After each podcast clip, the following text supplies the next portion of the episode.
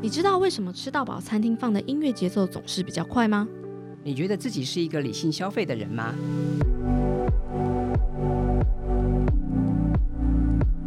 欢迎来到 V Lab 行销研究所，我是所长 Vista，我是研究员 Evelyn。在 V Lab 行销研究所，我们每集会介绍一个行销人应该知道的决策科学、心理学、行为经济学相关的研究和发现，并一起讨论在行销上可以如何应用。欢迎和我们一起踏入行销科学的迷人世界。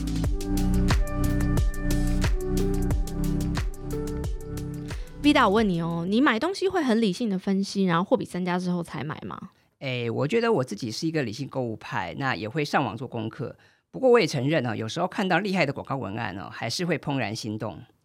是这样子的，很多人都花很多时间在做消费前的研究跟比较，然后觉得自己的购物决策过程呢非常的理性，而且不会轻易的受折扣啊、优惠等等的影响。但其实你的自由意志可能没有你想的坚强。知名专栏作家 Malcolm Gladwell 在他很有名的书《Blink 决断两秒间》里面有提到说，我们以为的自由意志大部分其实只是一场幻觉，绝大部分的时候呢，我们都是靠自动驾驶模式在运转的，而我们的思考与行动超乎想象的受到无数外界的讯号所影响，这就是我们今天要讨论的主题 ——priming 触发效应。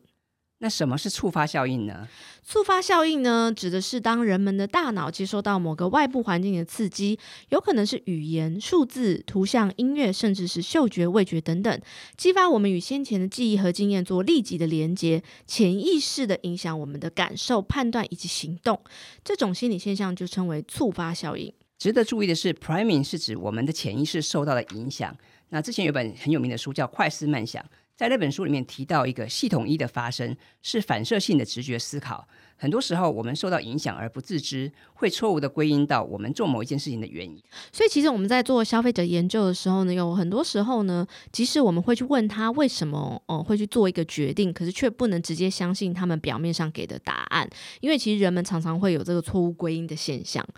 那 priming 呢？有很多学者做过非常多的实验和研究。那在这里，我们呃选两个比较有趣的来分享。其中有一个知名的案例呢，是一九九六年的时候呢，美呃由美国社会心理学家 John Barg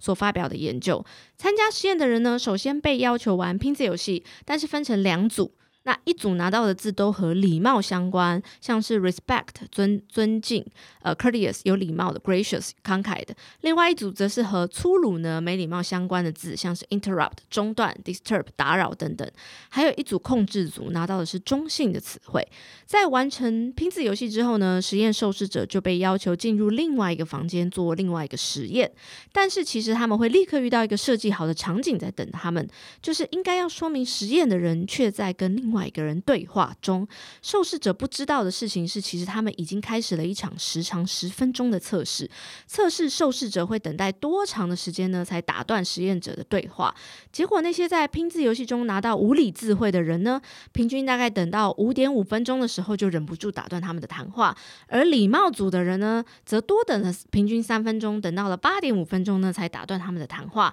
而且，大概六十 percent 无理组的人会打断谈话，礼貌组的人则少于百分。分之二十的人会打断他们的谈话。那这个研究很有趣的证明了关于语言哈如何在潜意识中影响我们的感受跟行动。那作为行销人，我们可以思考的是，当消费者在什么样的状态下最容易接受或是相信我们的品牌讯息？那我们又可以如何触发这个状态？用什么样的方式？那这边还有另外一个有趣的研究是关于购物行为的实验。是二零一一年的时候，由美国南加大行销学的教授 Randall Rose 和他的同事在 Journal of Consumer Research 上所发表的一篇论文。那这篇论文的名字叫做《付费方式是否会改变消费者对看待产品的感受》。那这个实验是这样做的哈，他参与的实验的学生一开始被先被要求做这个拼字游戏，那其中是一组跟信用卡啊 Visa 有关的字眼，另外一组则是跟 ATM 有关的字眼，也就是暗示现金。然后他们做了四个分开的实验。其中有一个实验是给他们看一张相机的图片，跟三个产品的功能啊，像是聚焦、高解析度、百万像素等等，还有三个是跟费用有关的特点，像是保护的价格、额外电池组合的价格等等哈。那连同其他三个实验的结果，他们发现，当消费者开始评估使用信用卡来购买新产品的时候，这些实验者会倾向聚焦在产品的优点上，像是好的设计、功能，而不是价格、运费、保护费用或是安装费用等等。学者推论呢，因为信用卡会让拿出钱来花费的这个事情，它的痛苦减少了，所以会降低实际花费的感觉。所以使用信用卡的消费者，他更可能会购买昂贵的型号。但相反的，用现金哈会让消费者的注意力放在实际的支出上，会有一种实际损失的痛感，所以会让人更不愿意拿出大把钞票来买这个单价高的商品。那从这个研究中，我们可以问的一个问题是：那我们可以设计什么样的元素，让消费者更聚焦在产品的利益跟好处，而非价格本身？分享完两个有趣的研究之后，我们来聊聊 priming 实际上在行销上的运用。我们刚刚讲过啊，priming 靠的是环境中许多细微的讯号，像是图像、文字、数字、音乐和味道等等。所以行销人可以借由营造呃品牌讯息被呈现的方式，来有效运用 priming 的力量，加强品牌的说服力。那在日常生活中的案例，其实到处都是，大家可以多多的观察。这边我们分享几个常见的。首先，我觉得那个面包店的香味啊，餐厅的香味啊，这种其实就是非常有效的一个讯号。这样子，可能在无意间只是经过，然后闻到，你就突然间啊，本来没有想要吃中式的，就变吃中式；本来没有想吃意大利面，突然间很想吃意大利面。呃，所以这是一种很自然而然吸引客人的一种手段。还有像是在餐厅放快节奏的音乐，会加快你进食的速度，会让翻桌率更高。另外，像是奢华品牌呢的所有细节，从店里限制人数、产品陈列的方式、服务的过程，到有钱也不一定让你买得到的配货机制，都是在彰显尊荣感以及社会地位的这个概念。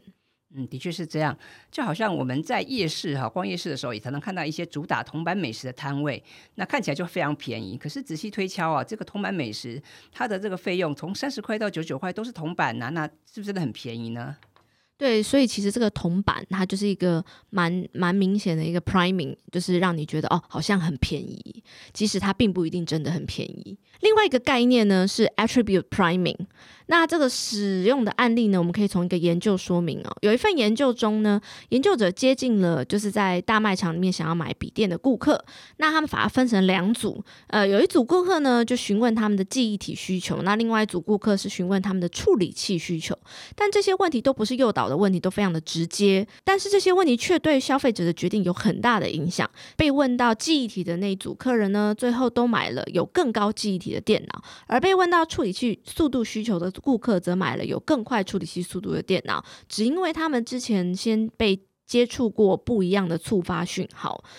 仅仅是询问一个非引导性的问题，就可以让消费者更重视某个产品功能，并且影响到他们的购买决策。这种做法叫 Direct Attribute Priming。你可以创造关联性，并且强调你产品优势的重要性。呃，有几种方式可以做，像是产品或是服务情境的照片啊、图片啊、视觉，呃，广告标题、广告文的暗示啊，产品展示的环境与设计等等，呃，都是可以放触发讯号的一种方式。关键并非是推销或是引导。如果你这样使用 priming，很可能会让消费者产生负面的联想，甚至是抗拒。哦，对呀，刚好前一阵子哈，我去逛这个 Apple 的这个某个门市啊，看到一个有趣的例子啊。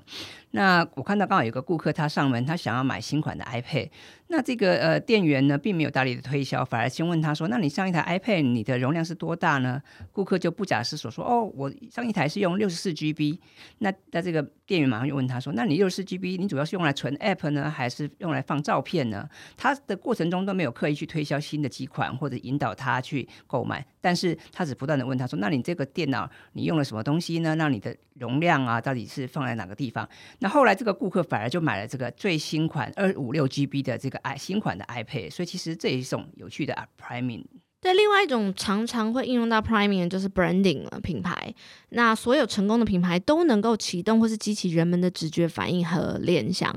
呃，例如 Rebel 就会让你觉得很有活力、很有精力、充满挑战精神。讲到可口可乐，你可能就会想到红色。呃，Prime 对于品牌来说非常的重要。你的颜色、logo、语言、视觉设计、社群贴文等等，都应该让你的顾客直接联想到你的优势跟卖点，在每个接触点无所不在。从你的网站 landing page 到广告文案，或是实体的产品展示等等。那这里我分享一个网页设计的案例。有一个家具品牌做了一个呃 landing page 的 A/B test。那在 A 版本中，他们使用了云朵这样子的视觉设计元素；那另外一个版本，他们则使用了零钱。结果非常有趣哦，同样都是买沙发。那看到云朵 landing page 的顾客们，更大比例的买了诉求舒适跟软绵绵的沙发；许多看到零钱 landing page 的访客，则买了比较强调低价。经济实惠的沙发，更让人讶异的是呢，事后去访问这些购买完沙发的顾客，他们完全不记得